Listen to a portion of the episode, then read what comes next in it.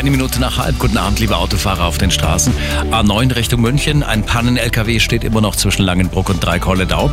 Und am Knie zwischen Landsberger Straße und der Weinberger Straße ist die gesamte Richtungsfahrbahn blockiert. Da gab es gerade einen Unfall mit einer Straßenbahn. Bitte umfahren Sie momentan weiträumig das Gebiet. Ansonsten noch mal ein bisschen Berufsverkehr. Das sind die aktuellsten Blitzer in München und